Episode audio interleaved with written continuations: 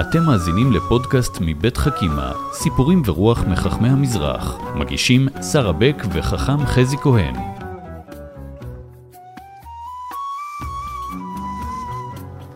שלום חכם חזי. אהלן, שרה. אנחנו היום עם uh, סיפור שנוגע ב, באמת בשורשי העצב הישראלי-יהודי של uh, כולנו. עצב את מתכוונת uh, מרכז העצבים. כן, כן, נכון. Uh, באמת uh, מרגש מאוד. Uh, והסיפור הוא על הרב גורן uh, והשופר המפורסם עם שחרור uh, הכותל. Uh, אולי פשוט uh, רגע ניזכר בקולות. Uh, רפאל אמיר, מראשוני השדרנים בקול ישראל, משדר את הכניסה לכותל. הנה.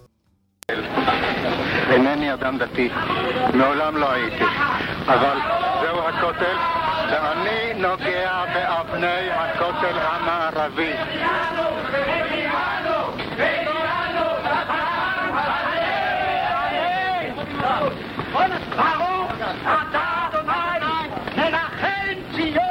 ובונה ירושלים.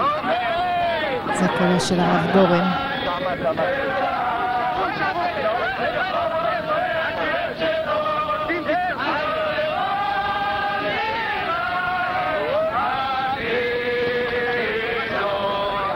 ושמה הזאת בירושלים הבנויה.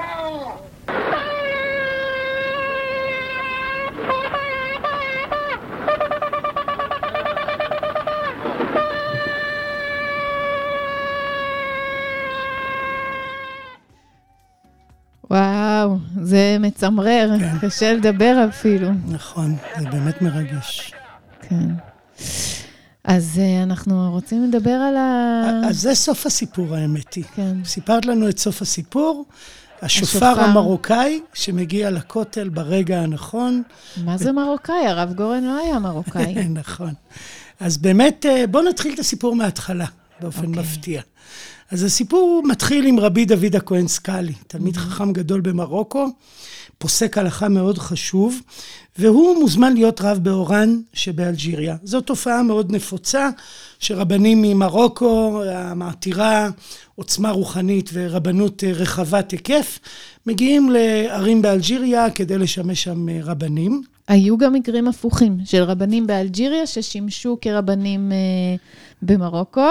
למשל, סבא שלי, נכון, נכון. הרב אברהם חזן, זיכרונו לברכה, שבאמת אה, האבא שלו הגיע ממרוקו לאלג'יר, וסבא אה, לימים גם הגיע למרוקו. נכון, אז, אה, אז השלמה חשובה, ובעצם הוא מגיע למרוקו, הוא לוקח איתו שופר, הוא מגיע ממרוקו לאלג'יריה, הוא לוקח איתו שופר, ובשופר הזה הוא תוקע בחגים, ראש השנה, בכיפור לקראת צאת הצום, בסליחות לחודש אלול, וזה השופר שלו.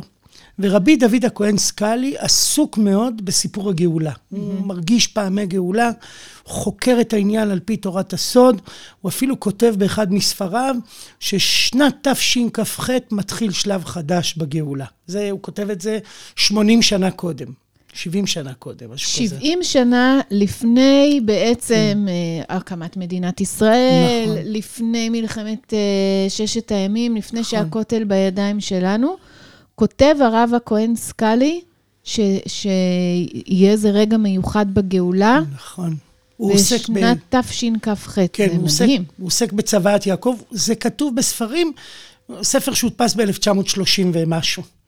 כבר הוא כותב את זה. תשכ"ח זה אומר אה, שנה אחרי אה, מלחמת ששת הימים. נכון מאוד. ממש כן. כן. מיד אחרי מלחמת ששת הימים. כן. והוא אה, עסוק בקבלה, ב- בקבלה ועוסק בתורת הגאולה. ויום אחד מגיע אליו חתנו, תלמידו, בעצם אה, אה, אחד מבכירי תלמידיו, הרב דוד קליפה. והוא אומר לו, הרב, אני, אני עולה לארץ, זהו, אנחנו עולים, יש לנו אפשרות. והרב מתרגש מאוד, הוא כבר מבוגר, ואני מאוד שמח שאתם עולים לארץ, והוא נותן לו מתנה. נותן לו את השופר שלו. הוא אומר לו, אני נותן לך את השופר הזה, והשופר הזה יתקעו בזמן הגאולה. וואו. כן, והרב קליפה מתרגש ועולה לירושלים, מסע ארוך, וכשהוא מגיע לירושלים מפגישים אותו עם הרב גורן, כבר המדינה קמה, מפגישים אותו עם הרב גורן, והוא אומר לו, תשמע, הרב גורן, אתה הרב של צה"ל, אתה הרב הצבאי, מה יותר מתאים מזה שאני אמסור לך את השופר של הרב דוד הכהן סקאלי? והרב גורן מסתכל ומתרגש, ואומר לו, תשמע, אני מרגיש שצריך לעשות עם שופר משהו אחר. לך יש חתן הרב דוד הכהן, וגם לי יש חתן הרב דוד הכהן. הרב דוד הכהן הנזיר, מתלמידי הרב קוק. הם היו בעצם קרובי משפחה? הם לא היו קרובי אה, משפחה. אה, זה שני, שני דוד אחד הכהן. ב, אחד במרוקו ואחד בירושלים. אוקיי. אחד, אה, הוא אומר לו, תשמע, חתנך, חותנך, עסק בקבלה ובגאולה, וחותני עוסק בקבלה וגאולה. Mm-hmm. אין יותר טבעי מזה שאני אמסור את השופר לחותן שלי והוא ישמור אותו. Mm-hmm. והרב חליפה מסכים, ונותנים את השופר בעצם לרבי דוד הכהן הנזיר, שגר בירושלים, mm-hmm. והסיפור נשכח. ועוברים הימים, ומגיעה בעצם מלחמת ששת הימים, והרב גורן, שידוע כאדם שמאוד uh, רצה להיות שותף עם החיילים ולרוץ קדימה, נמצא בגזרת הדרום. אבל הוא משביע את מוטה גור, שאם הולך משהו באזור ירושלים, שמיד יודיע לו, ואכן מודיעים לו, הולכים לכבוש, לשחרר את הרובע היהודי, ואת העיר העתיקה, ואת הכותל, ואת הר הבית. והרב גורן, סיפור ארוך, אין לו ג'יפ, ג'יפ שלו נפגע, מחליף ג'יפ, וטס מהר לכיוון ירושלים, אבל בג'יפ החדש אין שופר. הרב גורן תמיד הסתובב עם שופר, אבל כשהוא עולה על ג'יפ חדש, אין לו שופר, הוא מגיע לירושלים והעסק הולך ומתקדם, ואז הוא אומר לעוזר לו, תשמע, אנחנו חייבים שופר. אין לי שופר.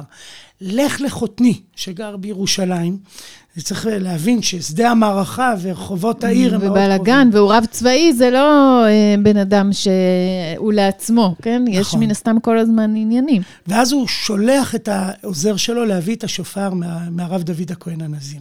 הוא עולה למעלה, מביא את זה מהבוידם, נותן לו את השופר, ואז רצים מהר בעקבות הלוחמים, הצנחנים, וכשמגיעים לכותל, זאת ההקלטה המרגשת, בעצם תוקעים בשופר, שהגיע אלינו מרבי דוד הכהן הנזיר, שהגיע מהרב חליפה, שהגיע בעצם מרבי דוד הכהן סקאלי, שהיה באלג'יריה והגיע ממרוקו.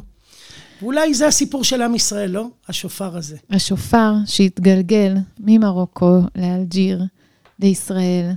ואיחד בקול שלו אה, בעצם את, אה, את נדחי ישראל נכון. מכל העולם, שהגיעו אה, לרגע אחד שבו היה ברור לכולם, לכל עם ישראל, בעצם שהשם אחד הוא שמו אחד, ושאנחנו שייכים לארץ הזאת ולקדוש נכון. ברוך הוא. אני חושב שיש פה עוד שתי נקודות שצריך להזכיר. אחד, זה הדברים שהוא כתב הרבה לפני. כן, שנה אחרי מלחמת ששת הימים, מתחיל שלב חדש בגאולה, זה נקודת המבט של הרב דוד הכהן סקאלי, בעצם תשכ"ח מתחיל שלב חדש. וזה בעיניי אמירה מאוד חזקה, והשופר, אני, אני חושב שלא סתם השופר פה תופס מקום, השופר מסמל במסורת היהודית גם את הגאולה, ביום ההוא ייתקע בשופר גדול. אני חושב שהפריצה, השופר, כמשהו לא מילולי, כאיזו זעקה, שיש בה גם לפעמים כאב, יש בה לפעמים לידה חדשה, כקולות של יולדת. זכיתי, ברוך השם, כמה וכמה פעמים להיות ליד אשתי. זהו, זה זעקות של שופר, לא, אני לא ילדתי עדיין, אבל הזעקה הזו, שאחרי זה נולד ממנה משהו חדש, יש לשופר כוח של איזה ביטוי לפריצה של החיים, פריצה של המסגרות, ואולי השופר הזה, שהסתובב לנו בכל uh, חצי עולם, הוא מבטא את העלייה של כולנו לארץ, את ההתלכדות בירושלים. נכון, ותרשה לי להוסיף, הרבה פעמים אנחנו מדברים על הציונות ועל ראשיתה של הציונות כדבר ש... Uh, הציונות המדינית, כן? דבר שנולד ב... באירופה.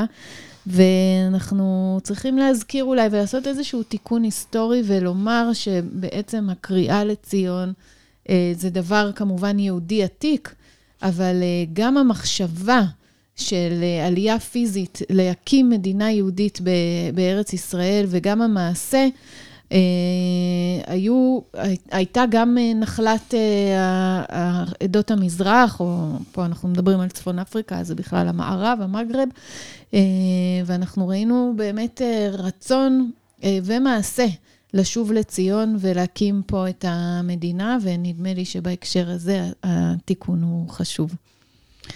אתה רוצה לשמוע לקראת סיום שוב את השופר? יאללה, בוא נשמע אותו. כי זה באמת מאוד מאוד אה, נכון. מרגש. הנה.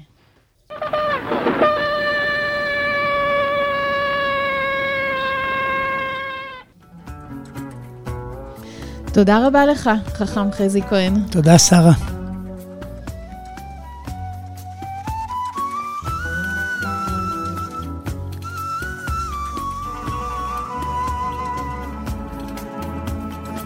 האזנתם לחכימה, סיפורים ורוח מחכמי המזרח. פודקאסטים נוספים תמצאו באתר חכימה מבית מטח, בתמיכת משרד החינוך, קרן אביחי ומשרד ירושלים ומורשת.